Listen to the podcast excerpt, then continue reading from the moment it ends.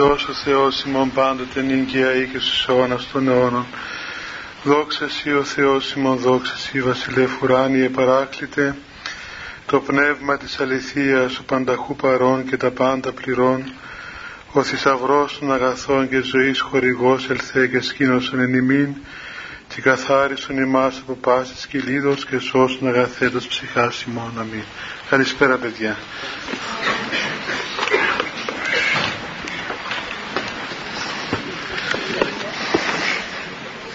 Συγγνώμη που άρχισα παιδιά.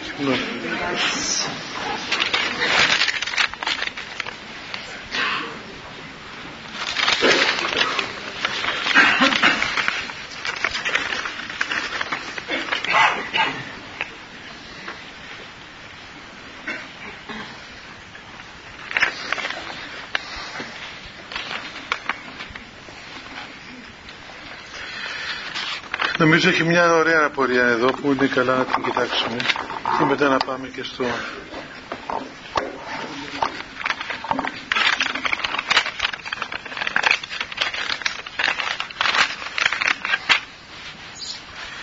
Λέει εδώ, είναι δύο απορίες από ό,τι βλέπω.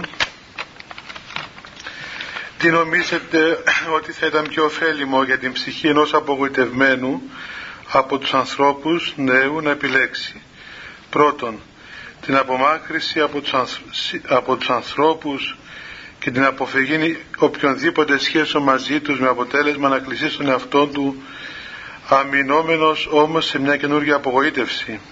Και δεύτερον, να έχει κοινωνικές επαφές και να σχετίζεται με τους ανθρώπους και να κινδυνεύει από νέες απογοητεύσεις. Και δεύτερη ερώτηση, η παρατεταμένη όμως μοναξιά απομόνωση ψυχική κυρίως του νέου από τους συνανθρώπους του οδηγεί αναπόφευκτα στην ανάγκη πιο έντονης επικοινωνίας με τον Θεό. Συνεπώς οδηγείται κανείς στην απόφαση να ακολουθήσει των μοναχικών βίων. Νομίζετε ότι είναι σωστή αυτή η απόφαση; Ναι. ή βεβαιασμένη σε μια στιγμή αδυναμίας;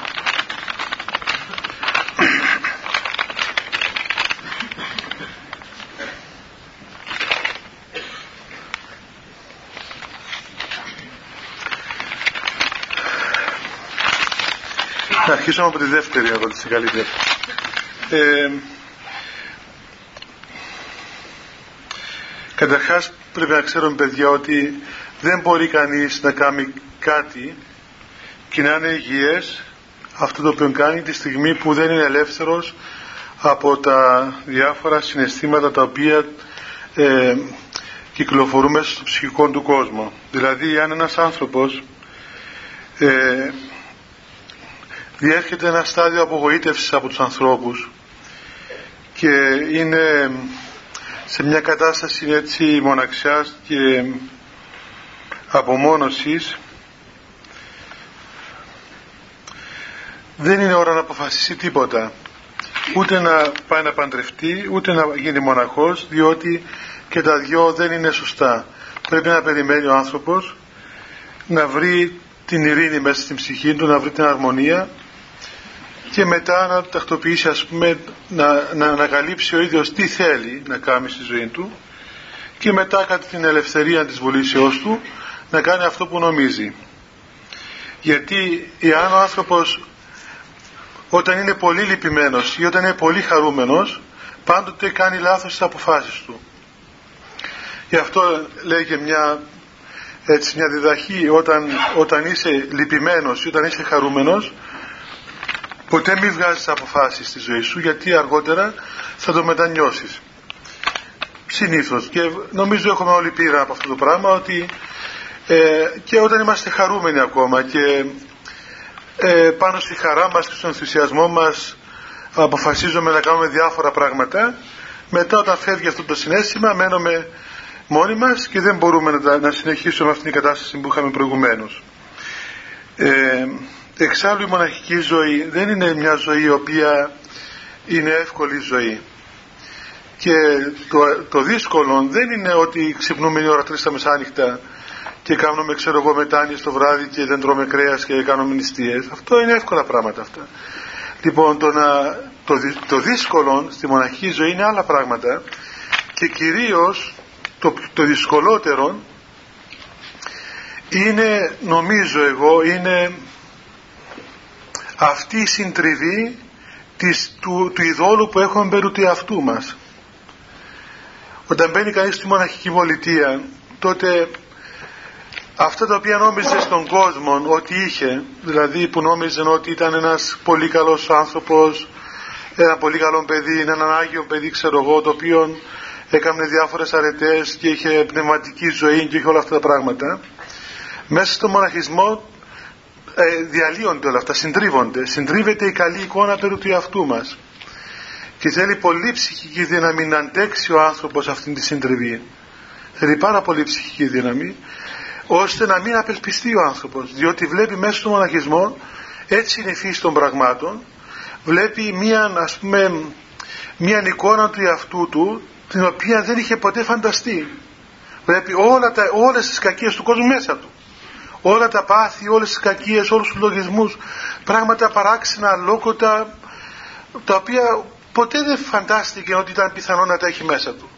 Και όμως τα βλέπει να αναδύονται μέσα από τον εσωτερικό του κόσμο και δημιουργούν όλα αυτά τα πράγματα ένα, ένα φόβο στην ψυχή και μια αγωνία, μια, μια δηλία τι γίνεται ας πούμε με μένα.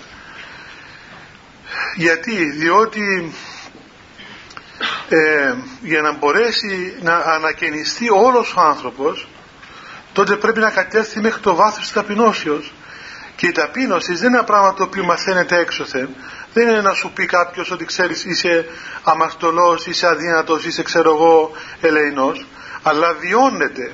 Βιώνεται μέσα από όλη αυτή την κατάσταση η οποία πολλές φορές φτάνει στα όρια τα, της, της, τα τραγικά της τραγωδίας δηλαδή στην ύπαρξη του ανθρώπου όμως σε αυτήν την ώρα της, της τραγωδίας της βιώσεως της τραγωδίας παραμένει μόνο ένα πράγμα στον άνθρωπο, στον μοναχό τι είναι αυτό; Είναι η πίστη στον Θεό. Θυμάστε ότι ο Άγιος Σιλουανός όταν βίωσε αυτήν την, αυτήν την, το γεγονός της, τη, του άδου δηλαδή της καταβάσεως του είναι του μέχρι το έσχατον βαθμό της απολίας ο Θεός του είπε να κρατάς τον νου σου τον άδει και να μην απελπίζεσαι. Και παραμένει δηλαδή στον άνθρωπο ως, μόνη, ως μόνος σκηνή σωτηρίας η ελπίδα προς τον Θεό δεν μπορεί να ελπίσει σε τίποτα στον εαυτό του. Δεν ξέρω ο Θεός να σας φυλάει να μην βιώσετε την κατάσταση χωρίς να έχετε ελπίδα. Αν έχετε ελπίδα καλό είναι αλλά δεν έχετε ελπίδα. Είναι τραγικό παιδιά. Ξέρετε ότι το είπα πολλές φορές ότι ε, αυτό το πράγμα που, που ζούμε κάθε μέρα γύρω μας αυτή, αυτά τα όρια του ανθρώπου τα οποία καμιά φορά τον οδηγούν ας πούμε και στην αυτοκαταστροφή του είναι ακριβώς αυτό το οποίο βιώνουν οι Άγιοι με μια διαφορά. Ότι οι Άγιοι βιώνουν το, τα όρια της απολίας τους έχοντας, έχοντας μόνη ελπίδα των Θεών. Ο άνθρωπος βιώνει σήμερα τα όρια της απολίας του χωρίς ούτε μία ελπίδα. Και έτσι η μόνη του ελπίδα είναι ο θάνατος του. Γι' αυτό σκοτώνει τον εαυτό του γιατί δεν μπορεί να αντέξει πλέον τη ζωή. Ή βρίσκει άλλα υποκατάστατα. Παίρνει ξέρω εγώ ας πούμε χάπια ή ουσίες ή ναρκωτικά οτιδήποτε για να μπορέσει να βγει από αυτόν το κενό. Δεν, δεν μπορεί να αντέξει την πραγματικότητα. Την πραγματικότητα γύρω του και την πραγματικότητα του εαυτού του. Και καταλήγει σε άλλα πράγματα. Καταλήγει στο να πίνει να ξέρω εγώ καπνίζει ας πούμε διάφορα χόρτα να καπνίζει ας πούμε τσιγάρα. Ε, όχι πως είναι τίποτα αλλά έστω κύριε Ζαλάδα κάτι είναι μια παρηγοριά. Λοιπόν παιδιά έχει πολλούς έξω δεν είναι κρίμα να λοιπόν ελάτε λίγο πιο μέσα εσείς για να έρθουν και άλλοι πιο πιο μέσα. Διότι παρολίγο να μην κι εγώ έξω τώρα που ήρθε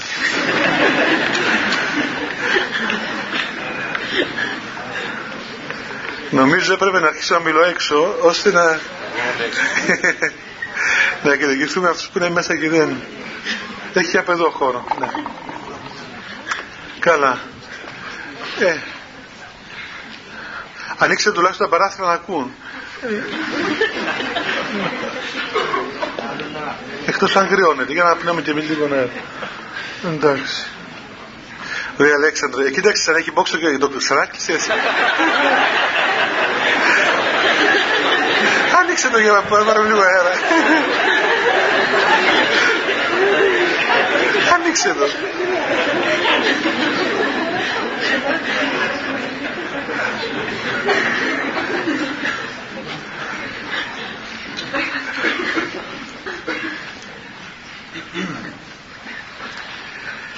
Λοιπόν, τα όρια αυτά του ανθρώπου παιδιά είναι τραγικά, είναι τραγικά όρια και πραγματικά τα βιώνει κανείς μέσα στο μοναχισμό έντονα και μάλιστα από, από την πρώτη περίοδο.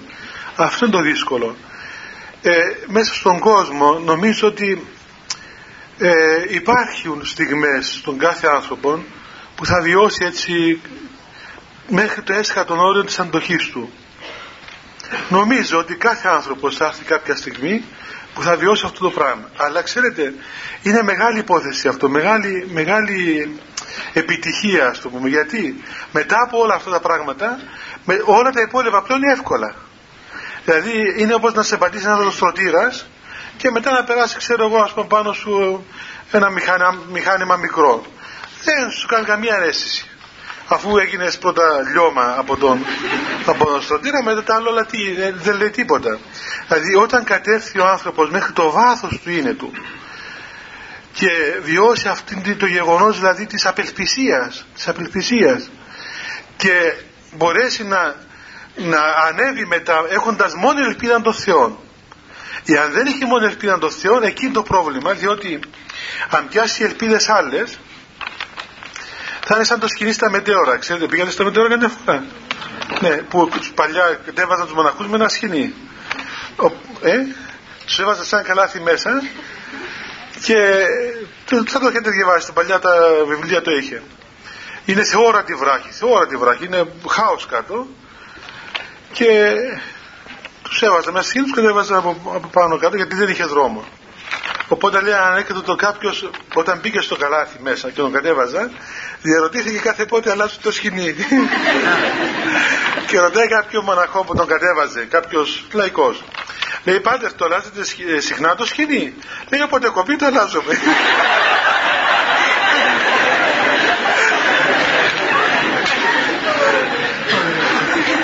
Οπότε φανταστήκατε να είσαι σαν καλάθι να κατεβαίνεις στην το χάος και ο άλλος να περιμένει να κοπεί για να το αλλάξει. Ε, άμα πιάνουμε σχοινιάλα, παιδιά, πιάνουμε σχοινιάλα, τα οποία είναι ανθρώπινα, έτσι, και κάνουμε ανθρώπινες ενέργειες, τότε ξανακάνουμε τα ίδια λάθη. Και πάμε στην προηγούμενη ερώτηση. Δεν είναι λύσεις, δεν είναι λύσεις ούτε να απομακρυνόμαστε από τους ανθρώπους, και να κλεινόμαστε στον εαυτό μας δεν είναι λύση του προβλήματος μοναξιάς μας αυτό ούτε πάλι να μην συμμαζευόμαστε σπίτι και να γυρνούμε όλη νύχτα τα κέντρα και να πίνουμε, να ζαλιζόμαστε και να κάνουμε μετούς εδώ εκεί γιατί πιάμε ας πούμε 10 μπουκάλια ε, κρασί ή οτιδήποτε άλλο. Δεν είναι λύση αυτά τα πράγματα. Η λύση της μοναξιάς είναι άλλη. Ούτε το ένα ούτε το άλλο. Και το ένα και το άλλο είναι, είναι ανθρώπινα πράγματα τα οποία καταλήγουν σε άρρωστα συμπεράσματα. Η λύση της μοναξιάς είναι να μάθει ο άνθρωπος ποια είναι σωστή κοινωνία. Πώς κοινωνεί σωστά με τους υπόλοιπους ανθρώπους και πώς κοινωνεί σωστά κατά κύριο λόγο με τον Θεό, ο οποίος είναι ο πατέρας του. Και από τον Θεό δεν πρόκειται ποτέ να απογοητευτεί ο άνθρωπος, ούτε να προδοθεί ποτέ. Γι' αυτόν τον λόγο, όταν έχει σωστή σχέση με τον Θεό, τότε η παρουσία του Θεού ενεργεί μέσα στον άνθρωπο σε, ε, κατά ένα πλήρη βαθμό, πληρεί τον άνθρωπο. Του δίνει τον άνθρωπο μέσα όλα αυτά τα οποία του λείπουν και μετά και, και οι άνθρωποι να τον πληγώσουν, να τον απογοητεύσουν. Εντάξει, θλίβεται σαν άνθρωπος, αλλά δεν φτάνει στα όρια της απελπισίας ποτέ από τους ανθρώπους. Διότι δεν περίμενε και πολλά από αυτούς.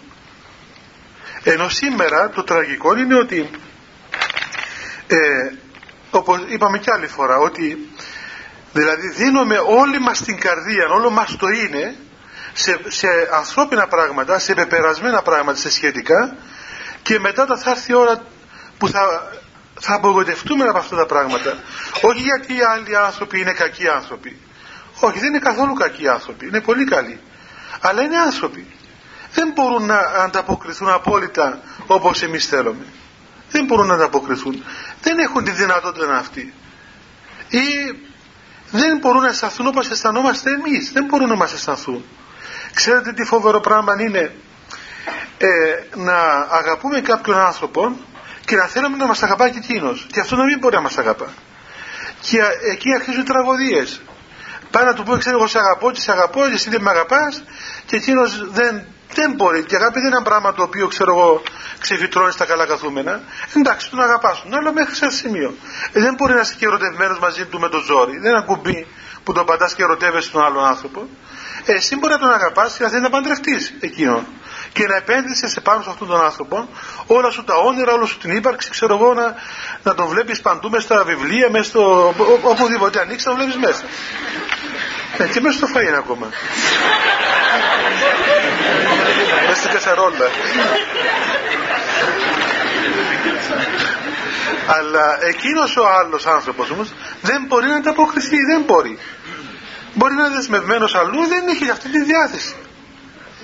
Εμένα τι κάνουμε δηλαδή, αυτοκτονούμε, δηλαδή όταν ο άλλος δεν, δεν μπορεί να ανταποκριθεί, τι γίνεται με εμάς; Ή και το, και το άλλο. Έχουμε, το λέω αυτά που συμβαίνουν κάθε μέρα. Έχουμε ένα δεσμό. Κάνετε δεσμούς, ξέρω εγώ τι κάνετε. λοιπόν, ε, δεσμούς. Πάλι τους δεσμούς. Ε, κάποια στιγμή συμβαίνει κάτι. Ή στο γάμο. Προχωράει κανείς και παντρεύεται. Και σε κάποια στιγμή κάποιο από τα δύο μέλη της συζυγίας υφίσταται μια πτώση, ένα πειρασμό, μια το οτιδήποτε, εξωπροδίδει τον, το σύζυγό του, το άλλο μέλος τότε τι γίνεται, βυθιζόμαστε στην απελπισία και μας πιάνουν οι εγωισμοί μας και όλα αυτά τα αρρωστημένα τα οποία είναι, είναι πράγματα άσχημα, είναι άρρωστα, δεν οικοδομούν. Ή όταν έρθει η ώρα που να πεθάνουμε κιόλας, έτσι, φύγει, φύγει το ένα μέρος της υγείας. Φύγει το παιδί μας, φύγει, γίνει κάτι, οτιδήποτε, τα οποία συμβαίνουν κάθε μέρα γύρω μας. Εάν επενδύουμε όλο μας το είναι σε τέτοια πράγματα οπωσδήποτε θα πρέπει να περιμένετε ότι κάποια στιγμή θα απογοητευτείτε. Για αυτόν τον λόγο μας τρώει, μας τρώει αυτή η φοβία, η ανασφάλεια.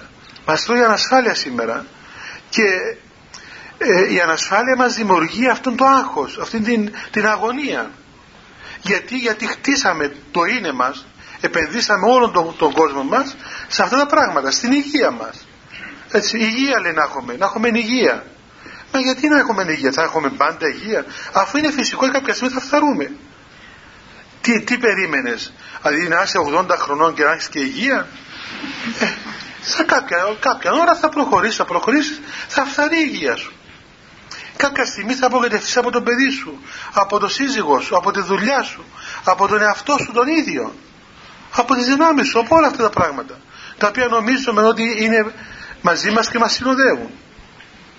Και η απογοήτευση ακριβώς είναι όλεθρος διότι εστηρίξαμε όλο μας το είναι πάνω σε αυτά τα πράγματα. Ενώ βλέπετε ε, η πρώτη εντολή του Θεού και η κύρια εντολή του Θεού, δηλαδή αυτό το οποίο κατά εξοχή μας είπε ο Θεός, είναι να αγαπήσουμε τον Θεό με όλο μας το είναι.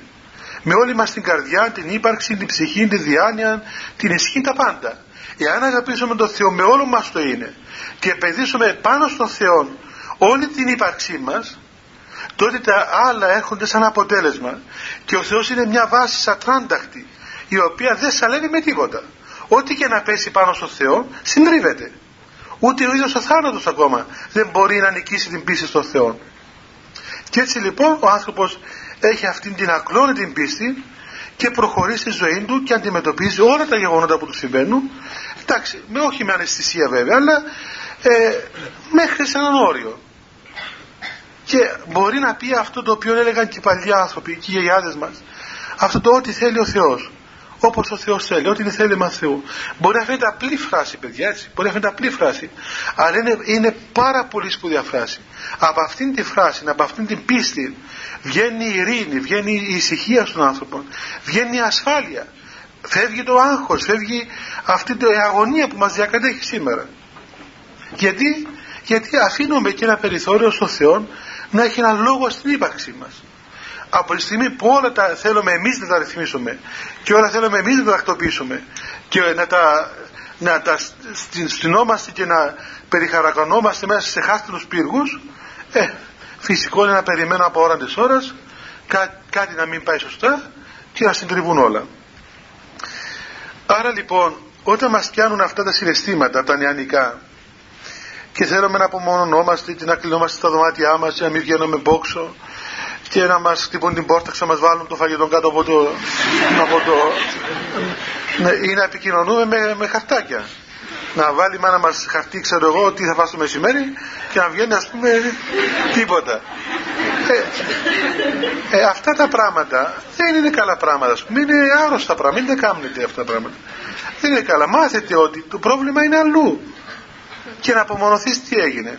Ή και να τον ρίξεις έξω τι έγινε. Είναι τα δύο άκρα πιάσε τη μέση εδώ και κοίταξε να καταλάβεις ότι το πρόβλημα δεν είναι ότι σε απογοήτευσε κάποιος άνθρωπος το πρόβλημα είναι ότι σου λείπει η ουσιαστική σχέση προς τον Θεό αυτό είναι η ουσία του προβλήματος και αυτό είναι η λύση που προτείνει ανέκαθεν η Εκκλησία και νομίζω για αυτόν τον λόγο η Εκκλησία είναι σύγχρονη είναι σύγχρονη και είναι της μόδας σήμερα έτσι. είναι σύγχρονη και της μόδας και πρέπει να αισθανόμαστε δηλαδή εμείς ότι είμαστε την τελευταία λέξη της μόδας. Εγώ τουλάχιστον έτσι αισθάνομαι αν και γέρασα κιόλας τώρα αλλά αισθάνομαι ότι είμαι της μόδας άνθρωπος διότι ακριβώς ε, έχουμε αυτόν τον λόγο ο οποίος είναι σύγχρονος προσφέρεται σήμερα. Και απαντά στο, στο πιο κέριο πρόβλημα της ύπαρξης του ανθρώπου και ιδιαίτερα του νέου ανθρώπου. Ενώ βλέπετε άλλοι άνθρωποι πιο πιο να πούμε έτσι δηλαδή πώς να το πούμε ε, πιο μεγάλη ηλικία δηλαδή από τους νέους στην ηλικία με μένα και λίγο πιο πάνω δεν έχουν τέτοια προβλήματα. Βάζουν τα λεφτά στην τράπεζα ας πούμε και περιμένουν τη, σύνταξη τους, τη ασφάλεια τους. Ε, επενδύουν εκεί. Ναι. Ψάχνουν την υγεία τους, κάνουν κάθε λίγο αναλύσεις, τρέχουν στους γιατρούς να μην ανέβει η χολυστερόλη και τους ζάχαρης και ξέρω όλα αυτά ναι, ασφάλειες, κάνουν χίλια δυο πράγματα και δεν, δεν έχουν αίσθηση της απουσίας του Θεού. Αυτό δεν είναι καλό πράγμα. Το ότι σήμερα ο νέος άνθρωπος βιώνει, βιώνει το γεγονός, ε, τα γεγονότα έτσι έντονα, αυτό είναι καλό, διότι μέσα σε αυτή το έντονο, έντονη ζωή που κάνει, ακριβώς εκεί θα βιώσει και τον Θεό έντονα. Γι' αυτό έχουμε αυτήν την στροφή στην Εκκλησία σήμερα και μετά απορούν και οι άλλοι κοινωνιολόγοι. Μα τι συμβαίνει; Ε, τι συμβαίνει; Ας ανακαλύψουν ήδη τι συμβαίνει. Γιατί, διότι υπάρχει ένας παράγοντας ο οποίος δεν μπορεί να, να, να ερμηνευθεί. Είναι ο παράγοντας Θεός και ο παράγοντας ψυχή του ανθρώπου οι οποίοι λειτουργούν σε μια ανάμεση σχέση. Και κατά έναν τρόπο έτσι παράδοξο, παράδοξο ε, η νεανική ψυχή έχει μια διέστηση και καταλαβαίνει, ξέρει άσχετα αν ζαλισμένη ας πούμε αλλά ξέρει ότι εκεί υπάρχει αυτό το οποίο λείπει πραγματικά από μέσα της. Και όταν ο Θεός ευρεθεί τότε αυτόματα όλα τα άλλα υποχωρούν. Όλα τα άλλα υποχωρούν. Δηλαδή όταν ανακαλύψουμε το Θεό στη ζωή μας τότε γίνεται μία αλλαγή, αλλαγή η οποία δεν μπορεί να ερμηνευτεί. Και διαρωτούνται οι μεγαλύτεροι Μα πώς το παιδί μου που μέχρι χτες δεν μπορούσε ξέρω εγώ να μην βγει έξω μέχρι τα χαράματα ή ενευρίαζε ας πούμε το παραμικρόν ή δεν τον έφτανε μια κοπέλα και ήθελε δέκα ή ας πούμε ξέρω εγώ πώς τώρα το παιδί μου δεν κάνει αυτά τα πράγματα. Κάτι του έκαμες. Κάτι συμβαίνει. Θέλει ψυχίατρο. Θέλει να πάει γιατρό.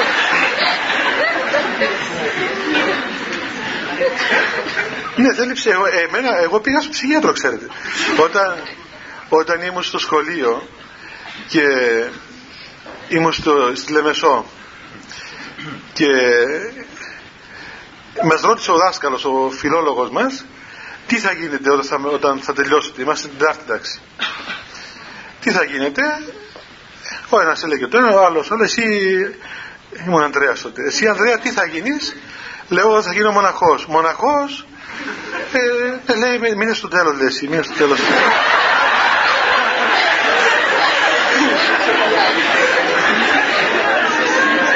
ευχαρίστω, στο τέλος. Έμεινα στο τέλος και μετά με πήρε στο γυμνασιάρχη. Ένα καημένο πέθανε τώρα. Λοιπόν, ε, με πήρε στο γυμνασιάρχη να, να με εξετάσει. Και, ε, ε, Μόλις μπήκα μέσα, ήταν όλη ευγένεια. Μου λέει, κάθεσε παιδί μου, λέει, μήπως και να πορτοκαλάδα, ξέρω εγώ. Γιατί είχα κάνει και μια άλλη αναταξία. Ε, εγώ ήταν τότε μου έπιασε η βίδα, δηλαδή ε, τότε πρώτο μπήκα έτσι έντονα στην εκκλησία, οπότε ε, με έπιασε ζήλος μεγάλος. Δεν με έφτανε αυτό, επειδή έπαιζα και στη φιλαρμονική του σχολείου, λίγες μέρες πριν την, την γιορτή, απεφάσισα ότι τα τραγούδια ήταν ακατάλληλα και λέω εγώ δεν πρόκειται να παίξω, έπαιζα πιάνο και κλαρίνο. Δεν πρόκειται να παίξω γιατί τα τραγούδια μιλούν για ε, αγάπη, τίποτα δεν Μια ματζουράνα και ξέρω κάτι.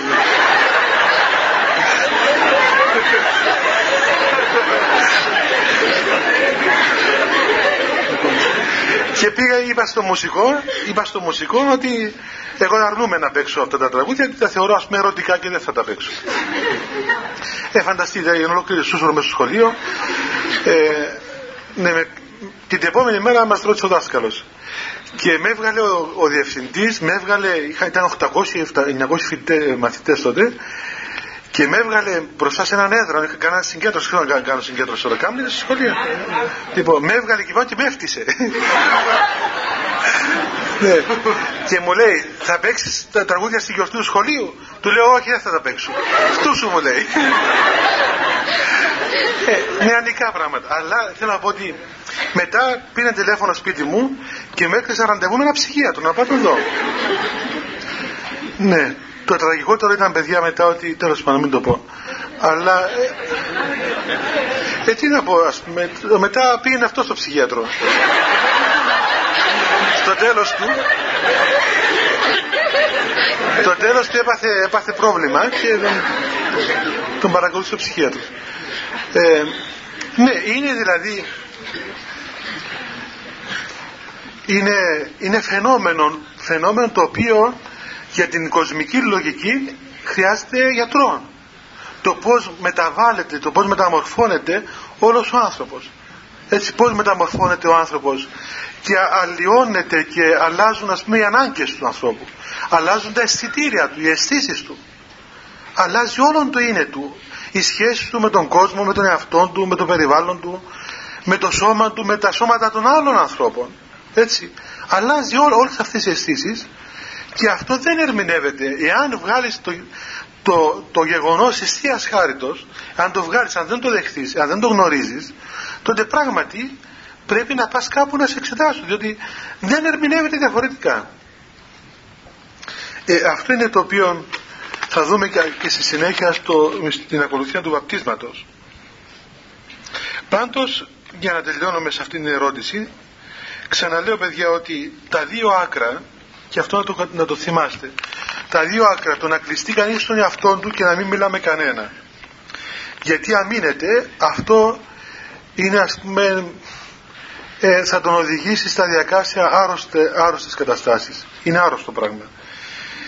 Το να, το να διαλυθεί δηλαδή και να ξεχύνεται προς τα έξω και να αρχίζει να μην μαζεύεται σπίτι και να γλεντά και να τραγουδά και να χορεύει για να ξεχάσει και αυτό είναι αυτό που λέμε διασκέδασης. Ξέρετε τι σημαίνει η λέξη διασκέδασης; Ναι. Διασκέδασης, το λέει και λέξεις. Διασκέδασης σημαίνει σκορ, σκορπισμός. Δηλαδή γίνεσαι χίλια κομμάτια. Κάτσε μετά, μάζεψε τα κομμάτια σου. Αφού διασκορπίστηκες και έγινες χίλια κομμάτια, έχασες τον εαυτό σου, έχασες την επαφή με τον εαυτό σου και δεν μπορείς να ξανασυναρμολογηθείς. Χρειάζεται δηλαδή μία μέση οδός, μία αρμονία, ούτε το έναν άκρο ούτε το άλλον άκρο. Αλλά να μάθει ο άνθρωπος να κάνει μία ανακατάταξη μέσα του και να βάλει σωστά τα πράγματα στις σωστές θέσεις. Να καταλάβει ποια είναι η απόλυτη ανάγκη της σχέσης του με τον Θεό. Δεύτερον, μέχρι από πού και μέχρι πού ξεκινούν και τελειώνει η σχέση με τους άλλους ανθρώπους. Τι πρέπει να περιμένει από τους άλλους, τι πρέπει να περιμένει από τον εαυτό του, έτσι. Τι πρέπει να περιμένει από τη φύση των πραγμάτων που τον περιβάλλουν, ώστε όταν μετά έρχονται αυτά τα πράγματα να μην απογοητεύεται, αλλά να τα θεωρεί σαν ένα φυσικό φαινόμενο της ίδιας της ζωής του. Γιατί η ζωή μας αυτό έχει αυτός είναι ο τρόπος της ζωής.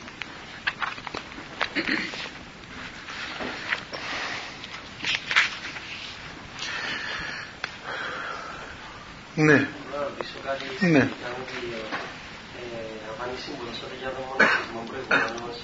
είπατε όταν κάποιος στήσει τον δρόμο του μοναχισμού ε, έχει παραπάνω πιθανότητες να βιώσει την ταπείνωση και πόσο μακριά είναι από την Χριστό ζωή. Ε, πόσο τι είναι εκείνο που τον κάνει να βιώσει αυτήν την ταπεινοσύνη ε, γιατί δεν μπορούμε να τη βιώσουμε εμείς που είμαστε στο, στον κόσμο τόσο εύκολα όσο ε, να σου πω. Το πρόβλημα δεν είναι να βιώσει κανείς την ταπείνωση δηλαδή όχι την ταπείνωση την, αυτό που είπαμε τη συντριβή του ειδόλου μας, του εαυτού μας. Αυτό το βιώνουμε όπου και να βρισκόμαστε το θέμα δεν είναι να βιώσουμε τη συντριβή του ειδόλου μας διότι αυτό και μέσω του μοναχισμού το βιώνουμε και μέσω στον κόσμο το βιώνουμε και πολύ σκληρά μάλιστα. Μια φορά σκληρότερα από τον μοναχισμό.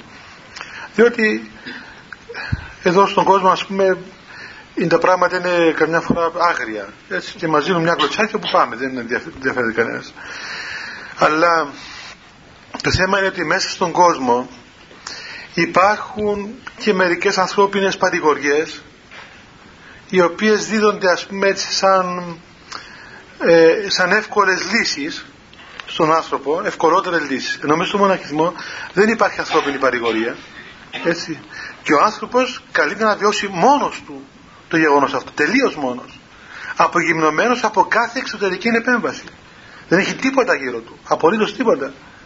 Και παραμένει ο, ο μόνη ελπίς στο Θεός. Αλλά και ο Θεός δεν είναι παρόν, είναι παρόν αλλά είναι απόν. Δηλαδή ο Θεός είναι παρόν και σε αφήνει μέχρι εκεί που λες τέλειωσαν όλα. Όλα τέλειωσαν, τώρα χάνομαι πλέον. Γιατί, διότι κατά αυτόν τον τρόπο και μόνον ο άνθρωπος δηλαδή ανακαλύπτει τις δυνάμεις του ας το πω έτσι δηλαδή ενεργοποιεί μάλλον τις δυνάμεις του που έχει μέσα είναι όμως πολύ οδυνηρό βλέπετε ο, ο Χριστός ως άνθρωπος επί του Σταυρού έφτασε στο όριο και αυτόν είπε Θεέ μου Θεέ μου τι με εγκατέλειπες σε αυτήν το στάδιο φτάνει κάθε άνθρωπος. Αλλά βλέπετε ο Χριστός απευθύνθηκε στον πατέρα προσευχόμενος ως Κύριος και ο αγώνας ο δικός μας είναι ακριβώς όταν εκείνη την ώρα που είμαστε τελείως μόνοι μας και δεν έχουμε τίποτα γύρω μας ούτε ανθρώπινη βοήθεια ούτε θεία βοήθεια ε, εκεί είναι πολύ δύσκολο ο άνθρωπος να, να στραφεί προς τον Θεό. Είναι πάρα πολύ δύσκολο. Ενώ μέσα στον κόσμο υπάρχουν παρηγοριές ανθρώπινες άλλος πως είναι τα πράγματα. Νομίζω μπορεί να έχω και λάθος. Πάντως ε, από την πείρα πολλών μοναχών και πολλών ανθρώπων Αγίων είδα αυτό το πράγμα και είδα ότι πράγματι δηλαδή ε, εκεί ο άνθρωπος φτάνει στα όρια τελείως στα όρια της αντοχής του στο μοναχισμό γι' αυτό δεν μπορεί είναι αδύνατον άνθρωπος ο οποίος ε, δεν έχει ψυχική δύναμη δεν μπορεί να αντέξει το μοναχισμό. Δεν θα αντέξει με τίποτα. Είναι μια ψυκάμινος ο μοναχισμός που είναι χίλια βαθμοί ας πούμε. Εκεί καίγονται λιώνουν μέταλλα όχι άνθρωπος. Ναι, εξωτερικά μπορεί να μην φέρει τίποτα. Θυμάμαι είχα πάει μια φορά σε ένα μοναστήρι στο Άγιον Όρος επισκέφθηκα ένα μοναστήρι ε, αυτό το μοναστήρι δεν θα σου πω το όνομα του αλλά εξωτερικά ήταν πάρα πολύ ωραίο μοναστήρι. Δηλαδή όλοι οι μοναχοί ήταν χαμογελαστοί, ευγενικότατοι, τα πάντα πούμε, ήταν στην εντέλεια, έλαμπαν, οι μοναχοί ήταν περιποιημένοι, ξέρω εγώ καθαροί, ε, όλοι νέοι, μορφωμένοι, κάτι καθηγητές πανεπιστημίου, κάτι γιατροί, ξέρω κάτι αυτοί. Και έβλεπες να επικρατεί σε αυτό το μοναστήρι μία, ένα χαμόγελο παντού που και στο Άγιον δεν ήταν τόσο σύνηθες ε, επεσκέφθηκα ένα γέροντα ήταν, ήταν στο κρεβάτι, ήταν κατάκητος και πήγα να τον δω, τον ήξερα του λέω τι κάνεις παππού πως πες; Λέει καλά, ε, μου έλεγε διάφορα πνευματικά εκεί και μου λέει πώς σου φάνηκε το μοναστήρι μας; Λέω καλό, καλό, όλοι οι πατέρες καλοί. Καλοί, χαμογελαστοί, ε, κοινωνικοί άνθρωποι ας πούμε, ε, με όλα τα δεδομένα, τα, τα σύγχρονα ας πούμε, της ακαδημαϊκής έτσι καταστάσεως. Μου λέει, ξέρεις εξωτερικά έτσι φαίνεται. Όμως εσωτερικά αυτό το μοναστήρι είναι μια φοβερή παλέστρα. Ένα, μια, μια κάμινος η οποία ας πούμε δοκιμάζει τον, τους ανθρώπους που είναι μέσα. Και πράγματι αυτό το μοναστήρι το οποίο είχε μια ωραία εμφάνιση είναι από το ασκητικότερο μοναστήρι του Αγίου Όρους. Δηλαδή η άσκηση η οποία υπάρχει σε αυτό το μοναστήρι δεν υπάρχει σε άλλα μοναστήρια. Στα πάντα δηλαδή, όχι και στο φαγητό και στο... Ε, δεν θα σας πω να τρομάξετε ας πούμε, αλλά πάντως υπάρχει φοβερή άσκηση. Δεν φαίνεται εξωτερικά. Γιατί, γιατί ακριβώς εδώ τα πνευματικά φαινόμενα δεν είναι όπως τα κοσμικά πράγματα, δηλαδή που ας πούμε όταν, όταν βιώνεις αυτό το γεγονός το πνευματικό δεν σε πιάνει στο μάχη σου όπως όταν πιάνεις, σε πιάνει στον κόσμο όταν έχεις μια θλίψη. Ούτε σε πιάνουν τα χυπαλμίες ούτε τίποτα. Τα, τα περνάς όλα χωρίς συμπτώματα ψυχολογικά. Έχεις μια ειρήνη. Μια ειρήνη, μια, μια ας πούμε κατάσταση έτσι ελεγχόμενη χωρίς συμπτώματα βιολογικά όμως μέσα στο βάθος της καρδιάς σου της ύπαρξής σου βιώνεις αυτό το, το γεγονός το τραγικό γεγονός δεν ξέρω αν μπορώ να σας το εξηγήσω ναι Ε, βέβαια, διότι δεν είμαστε όλοι άνθρωποι το ίδιο. Δεν είμαστε όλοι άνθρωποι το ίδιο. Οπότε κάθε άνθρωπος κατά το μέτρο του και κατά τον χαρακτήρα του και κατά την δεχτικότητά του βιώνει αυτό το πράγμα ανάλογα. Και άλλος το βιώνει ε, που την πρώτη μέρα, άλλο το βιώνει αργότερα, άλλο το βιώνει, δεν ξέρουμε. Αυτά είναι και μέσα στην πρόνοια του Θεού δηλαδή πώς συμβαίνει. Αλλά δεν, δεν είναι όλοι οι άνθρωποι το ίδιο. Υπάρχουν άνθρωποι οι οποίοι υφίστανται πολύ μεγάλους πολέμους, πάρα πολύ ισχυρούς πολέμους. Δηλαδή απίστευτο πράγμα, δηλαδή αδιανόητο που και να το περιγράψει κανείς να το πιστεύει. Ο Άγιος Σιλωνός θυμάστε λέει εκεί ότι ε, εάν, εάν εγνώριζα μάλλον λέει αυτές τις νύχτες που πέρασα στο μοναστήρι δεν θα μπορούσα μόνος να περάσω ούτε μία τέτοια νύχτα. Και όμως δεν πέρασα χιλιάδες νύχτες τέτοιες. Διότι ακριβώς ε, ευίωνε αυτή την κατάσταση αλλά μαζί με τη χάρη του Θεού. Αν αφαιρούσαμε τη χάρη τα πράγματα ήταν αβάσταχτα. Αβάσταχτα. Όμως παιδιά όσον και αφαίνονται αυτά τα πράγματα έτσι εξωτερικά ε, φοβερά. Εν τούτης, ξέρετε είναι κάτι πολύ σπουδαίο πράγμα. Θυμάστε στην Παλαιά Διαθήκη που περιγράφει και για τους τρεις παιδες τους οποίους έριξε ο βασιλιάς των Περσών μέσα σε μια κάμινο. Και ήταν μια κάμινος λέει εκεί που ήταν 40 πύχες η φλόγα. Φανταστείτε 40 πύχες πόσα μέτρα είναι.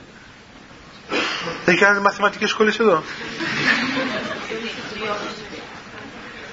ε, 40 πύχες 20 μέτρα και κάτι σχεδόν 25 μέτρα. 25 μέτρα φλόγα αφού δεν μπορούσε να πλησιάσει κανείς. Τους έπιασαν τους πέδες και τους πέταξαν μέσα. Όταν τους πέταξαν τότε έγινε, έγινε ένα θαύμα μέσα στην κάμινο και ένα, ένα πνεύμα, ένα, ένας αέρας δροσερός. Έκαμε μια, ένα κύκλο τη φλόγα και αυτή ήταν μέσα στο κέντρο της φλόγας και όλοι απ' έξω νόμιζαν ότι έλειωσαν τώρα αυτοί, διαλύθηκαν. Αυτοί ήταν μέσα στη φλόγα και ενούσαν και ευλογούσαν τον Θεό λοιπόν έτσι είναι και στον άνθρωπο. Όταν βιώνει τα πνευματικά γεγονότα εξωτερικά είναι μια φοβερή κατάσταση που δεν μπορεί να την δεις καν. Όταν πέσεις μέσα όμως τότε βιώνεις ένα πράγμα παράδοξο. Δηλαδή δεν αισθάνεσαι αυτό το γεγονός. Είναι τώρα να μου πεις ε, πώς δεν το αισθάνεσαι αυτό το αισθάνεσαι ε, εδώ είναι το, το παράδοξο. Το οποίο, είναι, το οποίο συμβαίνει πάντοτε μέσα στην εκκλησία έτσι. η ζωή και ο θάνατος συνυπάρχουν. Η χαρά και η λύπη η, η πτωχία και, και ο πλούτος η άσκηση και η ευφροσύνη λοιπόν και η τραγωδία με τη χαρά του Θεού.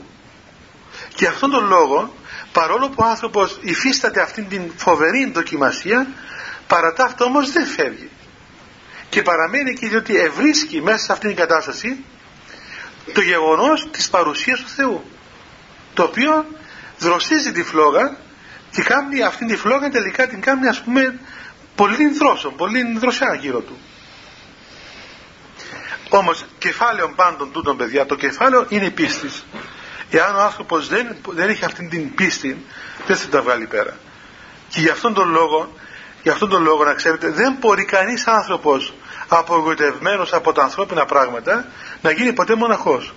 Δεν, δεν θα μπορέσει, δεν θα γίνει ποτέ. Μοναχοί γίνονται αυτοί που είναι υπεραισιόδοξοι.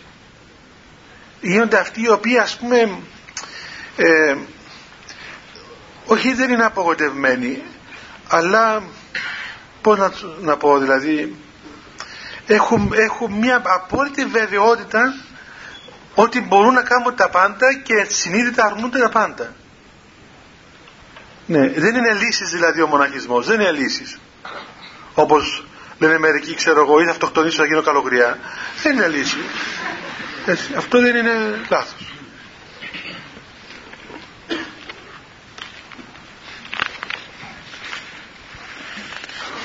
Να πάμε και λίγο στο βάπτισμα, παιδιά. Είχαμε δει την προηγούμενη φορά του γεγονός του αγιασμού του νερού μέσα στο οποίο βαπτίζεται ο άνθρωπος και αγιάζεται.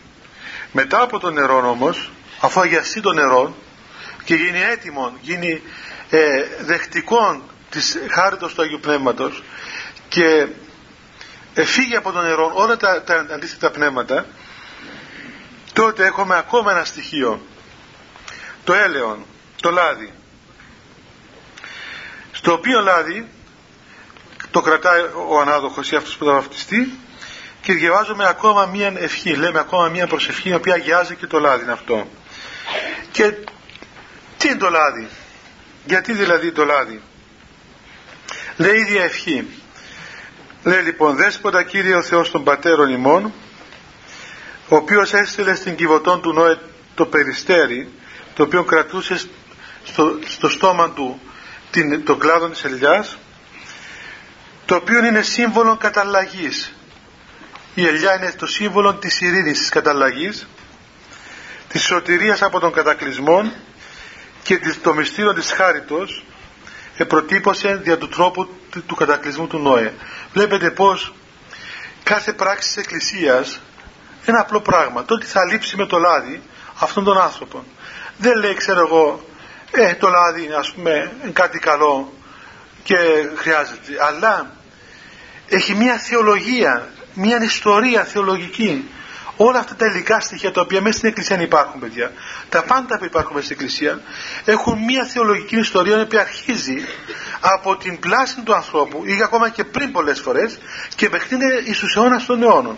Δεν είναι ξεκομμένα πράγματα για αυτόν τον λόγο μέσα στην Εκκλησία δεν μπορούμε να κάνουμε ανοησίες ούτε να κάνουμε ξέρω εγώ τι μας κατέβει και να αλλάζουμε τα πράγματα της Εκκλησίας και αντί λάδι να βάζουμε λάμπες του, αυτές, του ρεύματος ε, τι θα πεις για το ρεύμα, ας πούμε; τι, τι προτυπώνει το ρεύμα, τι θεολογία να έχει ηλεκτρική ενέργεια;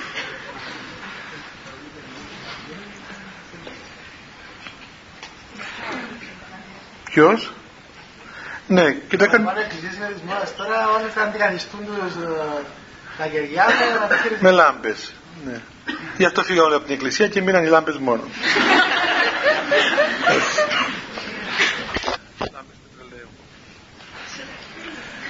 Λοιπόν, λέει να, να ευλογηθεί το έλεον τούτο με τη δύναμη και την ενέργεια και την επιφύση του Αγίου Πνεύματος ώστε να γίνει χρήσμα αυθαρσίας, όπλων δικαιοσύνης, αγιασμός ψυχής και σώματος, πάσης διαβολικής ενεργείας αποτρόπαιων, να γίνει απαλλαγή κακών για όλους που θα χριστούν ή θα μεταλάβουν από Αυτόν.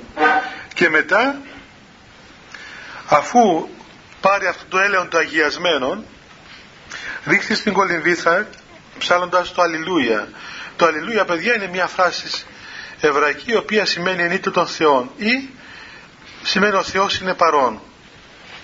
Και ακριβώς ε, ρίχνοντας το έλεον το αγιασμένο μέσα στο νερό ε, συμβολίζει αυτήν το, τον χώρο ειρήνης πλέον στο οποίος θα υποδεχθεί τον νέο άνθρωπο οποίος θα αναγεννηθεί και θα αναγεννηθεί να γίνει καινούριος σε Χριστό άνθρωπος. Μετά λοιπόν αφού το ρίξει στο νερό τότε ο, αυτός που θα βαπτιστεί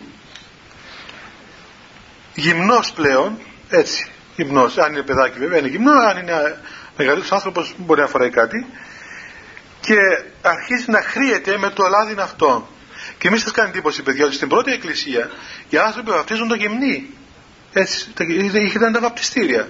Και βάπτιζαν το γυμνοί σχεδόν οι άνθρωποι. ίσως και τελείως γυμνοί, δεν ξέρω αυτή τη λεπτομέρεια. Αλλά γιατί; Διότι η Εκκλησία έχει άλλη αίσθηση του ανθρωπίνου σώματος. Δεν είναι όπως αυτές τις φωτογραφίες που βάζουμε στα περιοδικά, είτε κάναν και βίντεο και κάνουν και ξέρω εγώ αφήσεις πας στους δρόμους. Δεν είναι αυτό. Η Εκκλησία έχει άλλη αίσθηση του σώματος. Η Εκκλησία βλέπει το σώμα του ανθρώπου ως ναό του Αγίου Πνεύματος, ως κάτι το Άγιον και ιερών δεν το βλέπει ως το εσχρόν και το ως αντικείμενο ειδονής. Γι' αυτόν τον λόγο, ας πούμε, η Εκκλησία και οι Άγιοι της Εκκλησίας έχουμε Αγίους που ήταν γυμνοί. Έτσι, το ξέρετε, είπαμε και άλλες φορές. Δεν εσχύνον το να είναι γυμνοί. Γιατί, διότι είχαν αυτή την αίσθηση του πρωτοπλάστου του Αδάμ πρώτης πτώσεως. Κατήργησαν τα μεταυτωτικά φαινόμενα και είχαν, είχαν άλλη αίσθηση των πραγμάτων. Είχαν φύγει τα πάθη. Όταν βγάλεις το πάθος έτσι από, από αυτά τα πράγματα, τότε τι παραμένει, τίποτα. Παραμένει ο άνθρωπος όπως είναι. Και το να, το να είναι ο άνθρωπος γυμνός πρώτου βαπτίζοντα, να βαπτίζεται γυμνός, ακριβώς θυμίζει πολλά πράγματα. Έχει και αυτό μια θεολογία. Θυμίζει τη γύμνωση. Θυμάστε, ο Αδάμ στον παράδεισο, ενώ ήταν γυμνός, ο Θεός τον έπλασε γυμνό. Τον έπλασε με φορέματα. Ήταν γυμνός στον παράδεισο και ο Αδάμ και η σύζυγος του Εύα και δεν καταλάβαινε ότι ήταν γυμνός γιατί δεν έβλεπε με φιλίδωνο τρόπο τον άλλον άνθρωπο. Όταν έπεσε ο Αδάμ και διέκοψε τη σχέση με τον Θεό τότε κατάλαβε ότι ήταν γυμνός και τότε πήγε να κρυφτεί. Όταν ήρθε η ώρα να συναντήσει τον Θεό πήγε να κρυβεί από τον Θεό γιατί ήταν γυμνός. Αλλά πότε έγινε γυμνός; Γυμνός ήταν πάντοτε σωματικά. Όταν απεγυμνώθηκε από τη Θεία Χάρη του Αγίου Πνεύματος όταν έφυγε η χάρη του Αγίου Πνεύματος από την ψυχή του και το σώμα του, τότε κατάλαβε ότι ήταν γυμνός. Άρα η γύμνωσης του Αδάμ δεν ήταν εξωτερική, ήταν πρώτα εσωτερική. Τη στιγμή που ήταν εντεδειμένος με τη χάρη του Αγίου Πνεύματος, δεν τον ενδιέφερε εάν φορούσε ρούχα ή όχι.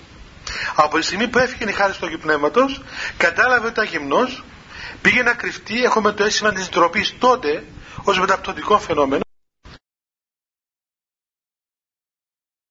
δεν εντράπηκε ο Θεός να, να υποστεί όλη αυτή την ατίμωση εξωτερικά προκειμένου ακριβώς να αναπλάσει τον νέο Αδάμ, τον, τον άνθρωπο, να αναπλάσει τον άνθρωπο και να γίνει αυτός ο νέος Αδάμ.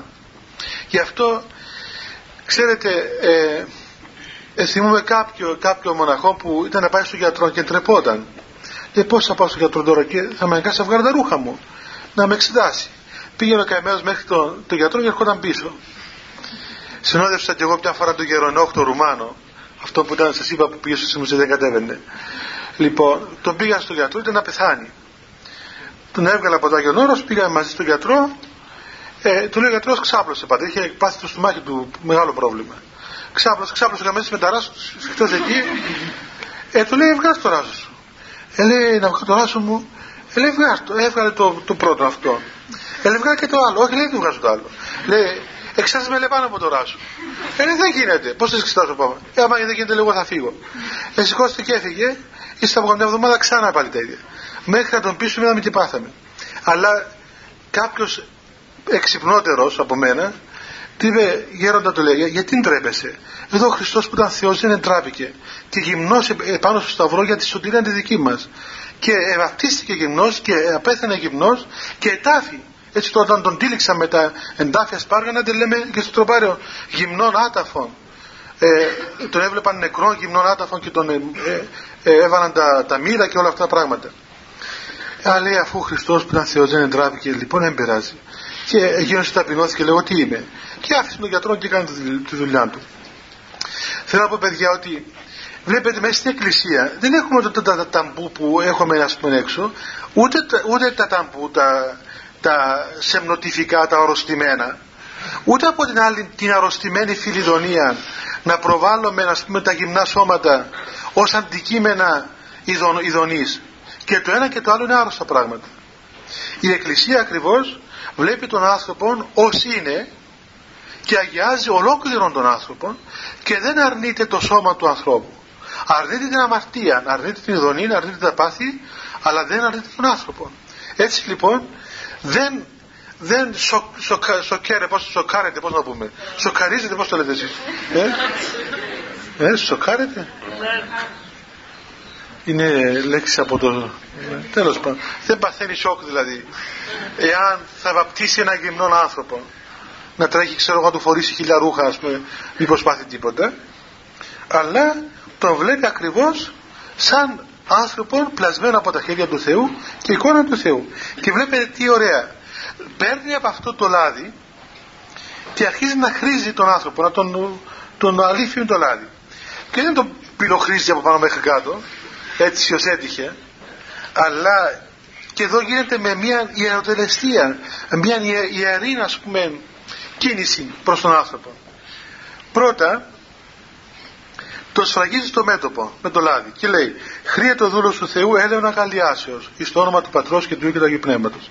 Σφραγίζει τον άνθρωπο στο μέτωπο, στο κεφάλι που είναι το ηγεμονικό του ανθρώπου εις το όνομα του Πατρός και του, Αγίου, και του Υιού και του Αγίου Πνεύματος έλεον αγαλιάσεως. Αυτόν το λάδι το αγιασμένο, το οποίο είναι, είναι φορτισμένο με όλα αυτά τα χαρίσματα του Αγίου Πνεύματος και το οποίο δίδει αγαλίαση στον άνθρωπο. Μετά στο στήθος. Εδώ στο στήθος λέγοντας ισίαση ψυχής και σώματος.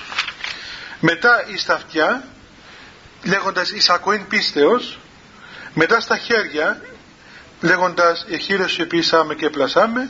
Στα πόδια του πορεύεσαι τα διαβήματά σου και γενικά χρή όλον τον άνθρωπο σε όλες τις αισθήσεις του. Ο και μετά ολόκληρος άνθρωπος. Γιατί, διότι όλος ο άνθρωπος αγιάζεται. Και πάμε εκεί που λέγαμε προηγουμένως απορίες, ότι η Εκκλησία ακριβώς, η Ορθόδοξη Εκκλησία, είναι τόσο φοβερά σύγχρονη, διότι είναι η μόνη ορθή θεώρηση του ανθρώπου. Και λέει και ένα, ένας λόγος, τι είναι Ορθοδοξία, είναι ορθή και αψευδής περί κόσμου και χτίσεως υπόλοιψης. Δόξα, είναι δηλαδή ορθή πίστης περί του κόσμου και περί του ανθρώπου. Γιατί δεν βλέπεις τον άνθρωπο την αμαρτία, βγάζει την αμαρτία, βγάζει τα πάντα έξω και βλέπει τον άνθρωπο ως είναι και τον αγιάζει ολόκληρον. Αγιάζει όλες τις αισθήσεις του. Τη γεύση, την ακοή, την όραση, την όσφρηση, τα πόδια, τα χέρια, όλων των άνθρωπων. Και ο άνθρωπος πλέον μέσα στην εκκλησία βρίσκει ακριβώς αυτό το οποίο έχασε. Βρίσκει την ωραιότητα της υπάρξεώς του. Γίνεται πολύ ωραίος άνθρωπος. Γίνεται άνθρωπος χαριτωμένος, ωραίος, όμορφος όπως ο Θεός τον δημιούργησε.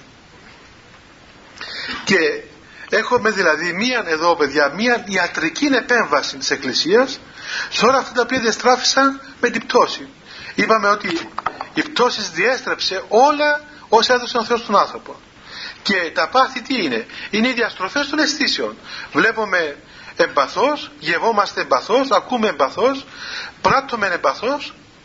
Ε, πρώτου βαπτίσματος θεραπεύει η Εκκλησία ακριβώς όλες τις αισθήσεις και όλων των άνθρωπων και σε αυτόν τον άνθρωπο δεν υπάρχει πλέον τίποτα το οποίο τίποτα στο οποίο υπάρχει ενέργεια του παλιού ανθρώπου.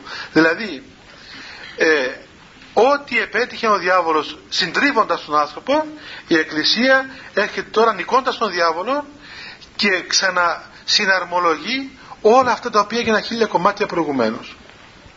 Γι' αυτό λοιπόν το βάπτισμα είναι φοβερότατο μυστήριο και το πρώτο μυστήριο διότι είναι η ανάπλαση, η, ανάπλασης, η ξανααναγέννησης και η ξαναανάπλασης όλου του ανθρώπου.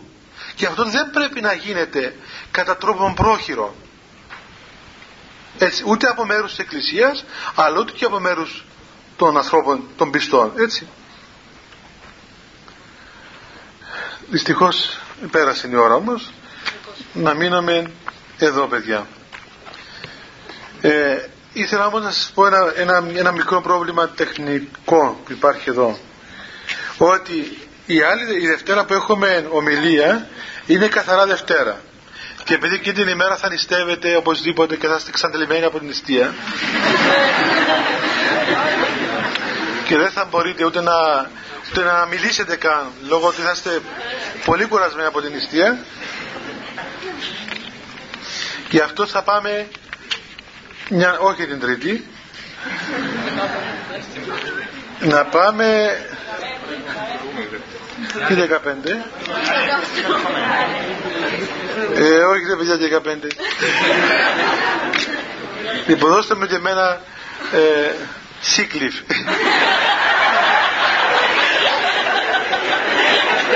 λοιπόν 8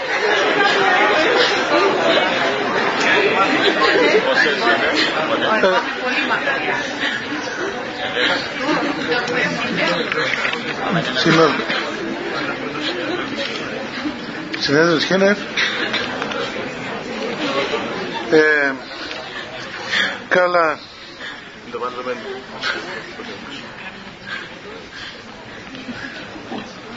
Θυμάστε το 8, δηλαδή Για να δούμε ρε παιδιά. Όχι, συγγνώμη ρε παιδιά. 1η Μαρτίου. Τον μπέρδεψα εγώ. 1η του Μάρτη. 1η του Μάρτη. Ημέρα Δευτέρα.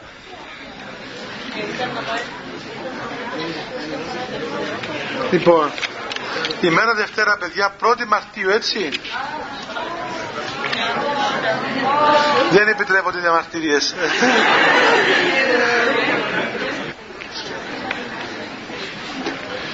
να, ε, να κάνουμε προσευχή παιδιά και να πηγαίνουμε.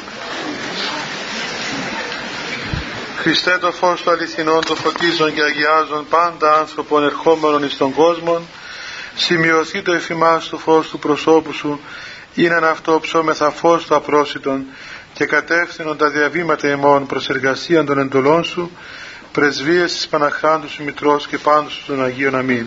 Διευχών των Αγίων Πατέρων ημών Κύριε Ιησού Χριστέ ο Θεός ελέησον ημάς. Αμήν. Καλό βράδυ παιδιά. Θεός μαζί σας. Καλή σαρακοστή καλές νηστείες